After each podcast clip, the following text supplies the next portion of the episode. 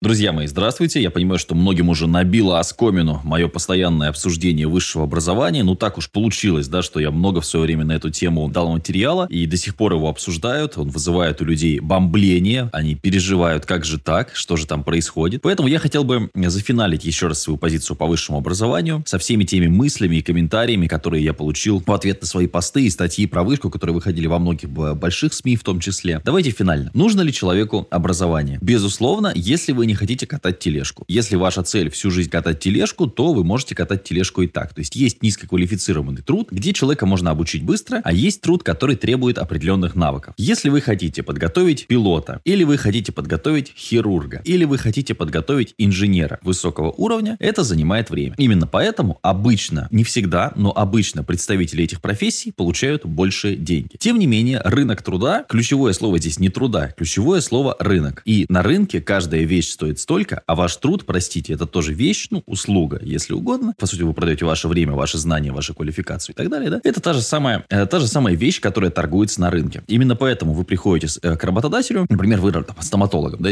устраиваться. Ну, вот, собственно, добрый вечер, э, значит, я умею вот это, я хочу получать вот столько. Работодатель смотрит, сколько у него есть клиентов, какой есть поток, сколько он будет зарабатывать на вашем труде, и, соответственно, делает вывод, выгодно ли ему вас нанимать. Ну и дальше уже понятно, курите ли вы э, в рабочее время, время, да, приходите ли вы пьяный, опаздываете ли вы, или наоборот, приходите вовремя чистенький, опрятненький, приятный сотрудник, от этого будут зависеть ваши дальнейшие отношения с вашим работодателем и ваша зарплата. Ключевая проблема высшего образования в современной России – это то, что много людей работают не по специальности. Статистика есть разная, но она везде удручающая. 50% плюс. Самую максимальную цифру на HeadHunter я видел 71% людей после получения высшего образования работают не по специальности. Рынок хочет получить специалиста, у которого есть опыт, потому что что если у человека нет опыта, он приходит на работу, ну, скорее всего, ему придется объяснять, ему придется вживаться в коллектив. В любом случае есть момент вот этого вот вживления в коллектив, но где-то он проходит быстрее, где-то он проходит дольше. И опять же, повторюсь, помните про слово «рынок». То есть, если у меня есть выбор нанять юриста с трехлетним стажем за там 40 тысяч рублей или нанять юриста без опыта работы за те же самые 40 тысяч рублей, ну, соответственно, приоритет будет не в вашу пользу. Многим молодым специалистам приходится тупо демпинговать, то есть тупо идти на любую работу ради получения опыта-стажа. Ну, теперь давайте посчитаем. Если вы 4 года тратите на высшее образование, хорошо, если вы получаете бесплатно, ну, ничего бесплатного не бывает, мы же понимаем, что мы платим за это налоги, но, тем не менее, за счет государства, скажем так, за счет налогов, да, будет правильнее сказать. А про, про платное высшее образование я вообще молчу, то есть это просто механизм по добыванию, по сути, денег в большей части коммерческих вузов в этой стране. Это другая немножко история. То есть вы тратите 4 года на обучение, 2 года на не, получение некого опыта работы, и только потом становитесь специалистом, который, ну, дай бог, если может получать среднюю зарплату в России что-то около 45 тысяч рублей. Всегда, когда я э, говорю, что средняя зарплата 45, это есть открытая статистика, около того там всегда цифра. Последний, э, последний год начинается дикий вой, люди говорят, что они получают меньше. Здесь нужно четко понимать, что если вы получаете, то есть если у вас нет ноги, вы без ноги. Простите, это может быть грустно, это может быть тоскливо, я никому не пожелаю жить без ноги, но если у вас нет ноги, вы одно, одноногий бандит, правильно? Как однорукий бандит. Есть автомат, вот вы одноногий бандит. То же самое и здесь. Если вы получаете меньше 40, там, 5 тысяч рублей, то есть меньше средней зарплаты в вашей стране, которая заявлена как средняя, значит, вы работающий нищий. То есть вы, ну, ниже среднего. Ну, что ниже среднего? Ну, бедняк. Вот. Но почему-то у людей от этого страшно бомбит. Просто дело в том, что если мы с вами не признаем правды и не используем правду как фундамент, да, и э, руководствуемся недостоверной информацией, ну, мы не можем куда-то прийти. То есть, хорошо, я говорю, эм, курица лежит в холодильнике. Вы говорите, нет, курица лежит не в холодильнике. Ну, она по факту лежит в холодильнике. Вы можете обыскать весь дом, остаться голодным и с голоду через пару недель помрете, потому что вы не хотите верить, что, кухня, э, что на кухне стоит холодильник, и в этом холодильнике находится курица. То же самое и здесь. То есть самообман это очень прикольная таблетка. Я понимаю, что и родители, которые отправляют детей в вуз, и дети, которые учатся в вузах, они, собственно, на этом самообмане так неплохо а, живут и выживают. Да, и преподаватели, и владельцы, особенно коммерческих вузов, на этом самообмане очень неплохо зарабатывают на, на их обмане, да. Но тут э, желающие быть обманутыми будут обманутыми. Это нормально. То есть ваш вуз, ваше образование, любое образование, чем бы вы ни занимались, вы там после школы читаете а, лекции по философии или еще что делаете, это образование, которое должно служить вам социальным лифтом в первую очередь. Первое и самое главное, если мы говорим, что там семья, ячейка общества, человек там сам себе голова и так далее, про конкурентный рынок, про капитализм, да, а самое главное, что у вас должно быть, это продукт, который вы продаете. Ваш продукт – это ваш труд. Образование должно служить социальным лифтом, то есть оно должно человека, работающего за 10 тысяч рублей, условно дворника, потому что обучение дворника занимает 15 минут инструктажа, вот лопата, вот сюда, вот здесь бери, вот там кидай, или обучение грузчика грузчика занимает 15 минут инструктажа, а, до э, уровня человека, который э, может квалифицированно выполнять свою работу. То есть обучение тракториста и тракторист стоит уже сильно дороже, потому что трактористов не так много, не так просто найти трактор и так далее. Не самая плохая, кстати, работа. Обучение э, там врача и так далее, и так далее, и так далее занимает больше времени, поэтому должно оплачиваться сильнее. Но есть еще один важный фактор. Не всегда ваша специализация, каким бы вы суперэкспертом не были, востребована рынком в данный момент. То есть, если завтра война, то люди, которые умеют делать танки, начнут получать чуть больше, вероятно, да? А люди, которые там, соответственно, умеют делать зубы, начнут получать чуть меньше. То есть, рынок труда меняется постоянно. Есть куча профессий, которых не будет через 5, 10, 15 лет. Я прекрасно понимаю учителей английского языка, которые постоянно спорят и бьют себя кулаком в грудь, но давайте на чистоту. Сейчас можно спокойно ездить за границу без английского языка. Когда мне было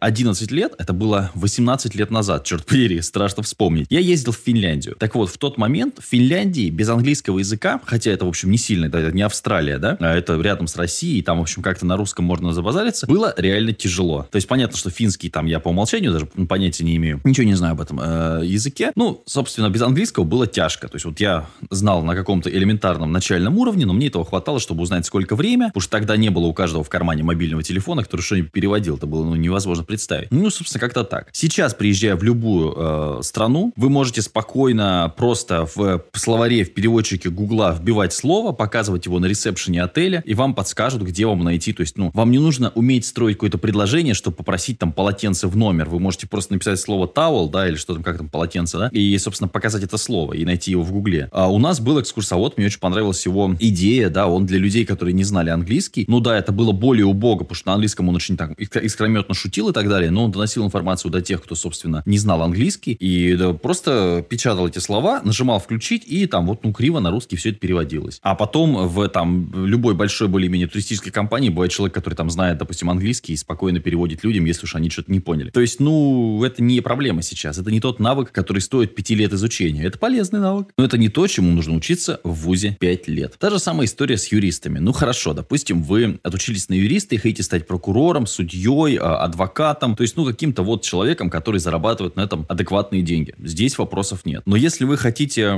э, стать юристом, чтобы сидеть, э, просто разбираться в законах или сидеть в конторе уровня шараш-монтаж, я пока не сталкивался с юридическими моментами, которые, ну, просто гуглением бы не решались. То есть, ты находишь закон, ты читаешь, что написано в законе. И, в принципе, там обычно, ну, да, витьевато, но в целом вот все это можно разложить. То есть, ну, это не, не, не ракетная наука. Да, когда ты там выходишь, допустим, в суд, немножко, ну, понятно, что это нужен опыт и так далее, да. Где-то там вот этот закон работает быстрее, лучше и так далее, где-то там какая-то подсудность. Ну, то есть, есть моменты. Но в целом это все, ну, это не, не ракеты в космос запускать точно. И какой-то невероятной сложности здесь, на мой взгляд, ну, ее нет, ее нет. Давайте про давление поговорим. Значит, мальчик, на мальчиков давит, понятное дело, армия. Ну, в армию идти не хочется. Армия, она вообще так очень сильно, это ничто так не э, повышает продаваемость платного высшего образования, как наличие армии. Поэтому в этом плане, ну, владельцы вузов должны сказать спасибо. Мальчики боятся идти в армию. Для девочки почему-то сложился социальный стереотип, что, э, значит, только, только у проституток нет высшего образования, хотя это не так, сейчас и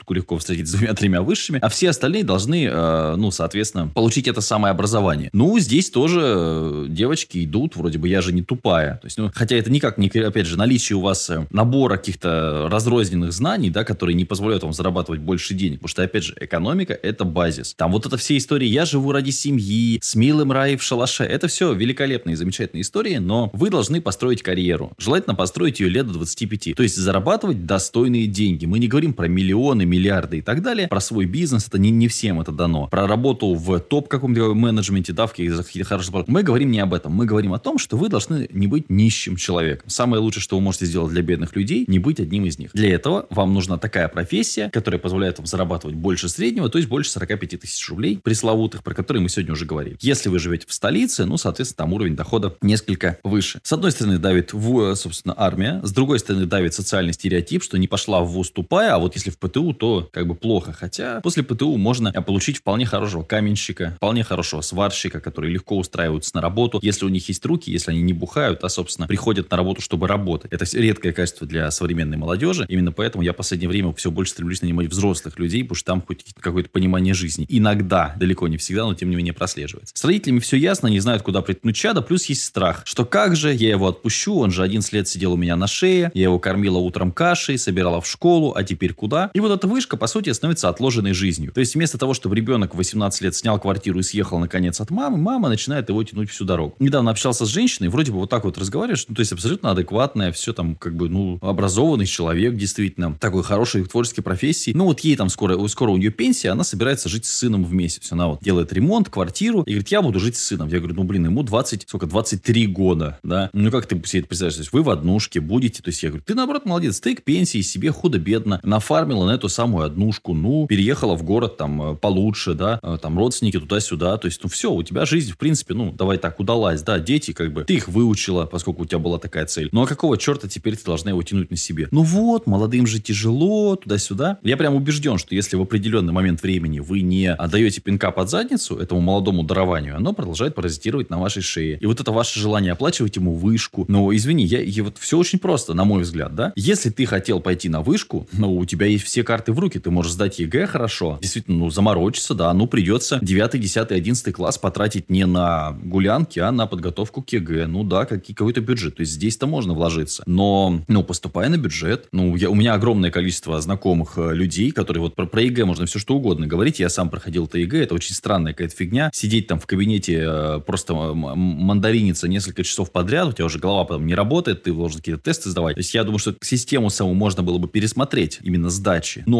нельзя отрицать простой факт, что после ЕГЭ реально люди поступают на бюджет в хорошие вузы. У меня просто вот, ну, то есть десятки примеров людей, которые учились в школе на отлично, которые серьезно потратили силы, деньги, время на подготовку к ЕГЭ, отлично сдали ЕГЭ без проблем, без каких-то там сложностей, поступили в хорошие топовые вузы в России. Без проблем. Знаю много людей, которые просто за бабки пошли и поступили а, в коммерческий вуз. Их еще больше. Они, но они и в школе раздолбанничали, они потом в вузе раздолбаничали. Зачем? Если у вас ребенок, то есть вы должны просто, ну, реально посмотреть на ситуацию. Если он в школе учился на 3-4, еле-еле стройки на двойку, стройки на четверку, как-то так, то в вузе он будет абсолютно посредственностью. Почему он вдруг в вузе будет учиться как-то по-другому? Модель уже заложена та. То есть какое-то время, да, может быть, его торкнет, но, ну, то есть он не будет. Все, то есть это ему не подходит система. Ну, потому что система образования так устроена. То есть все. Ну, а ребенку что? Конечно, у него своя позиция. Во-первых, страшно. Во-вторых, в 18 лет нужно определиться с тем, кем ты будешь по жизни. Все, то есть выпускной в школе закончился, а первая там э, пьянка в жизни человека, серьезная такая пьянка состоялась. Ну и вот просыпаясь там э, э с похмельным синдромом, да, в свои 17-18 лет, утром, ну ты вдруг осознаешь, что мир как бы цветной, а не коричневый, да. Школа закончилась, тебе нужно как-то, ты уже, наверное, выбрал какой-то вуз, ты уже как-то собираешься идти, и возникает вопрос, откуда брать деньги, да, как дальше жить. У некоторых наступают незапланированные беременности, то есть, ну, конечно, с этим всем комом проблем э, шагать во взрослую жизнь очень весело и интересно, но нужно же какую-то и адекватность проявить. Поэтому обязательно, вам нужно, обязательно вам нужна такая профессия, такая специализация. Нужно потратить очень много сил на свое образование. Возможно, это будет самообразование. Возможно, это будет институт, чтобы вы могли зарабатывать больше денег, чтобы ваш труд ценился на рынке труда. Чтобы в 25 лет э, с ребенком на руках и с молодой женой вы не думали про то, где вам взять ипотеку. Под 8%, под 12%, или то есть под сколько э, процентов вы свою задницу в рабство собираетесь продавать, вы не думали. А четко понимали, что вы за 2, 3, 4, 5 лет спокойно копите на квартиру, спокойно копите на машину, и вы востребованный специалист. А не какой-то хрен с горы, которых очень много, которые ничего не умеют. Что касается онлайн-образования, 5 копеек. Онлайн-образование должно быть только таким, которое позволяет вам, опять же, повысить стоимость своего труда. У нас, например, есть курсы с, тр- с трудоустройством, есть с помощью с трудоустройством. То есть бывают ситуации, когда говорят, нам нужно 10 кураторов в онлайн-школу. Мы говорим, хорошо, мы подготовим. Мы реально берем, чтобы вы понимали просто, без иллюзий, 20 человек. Из этих 20 человек по факту до конца дойдет 13, потому что 7 человек забьют сразу. Все, то есть это прям проверенная схема много раз подряд. Примерно 50% людей забивают на любое обучение, ничего им не надо. И вот из этих 13, через месяц стажировки как раз вы, выкристаллизуются вот эти 10, которые спокойно будут работать, например, кураторами онлайн-школы. Но опять же, то есть это больше вопрос опыта. Реально обучить куратора онлайн-школы, ну если мы говорим, допустим, о кураторе, который может на двух платформах работать, да, ну условно это может быть MDSL Get курс, они не сложно, ну Get курс посложнее, MDSL попроще, не суть. Это в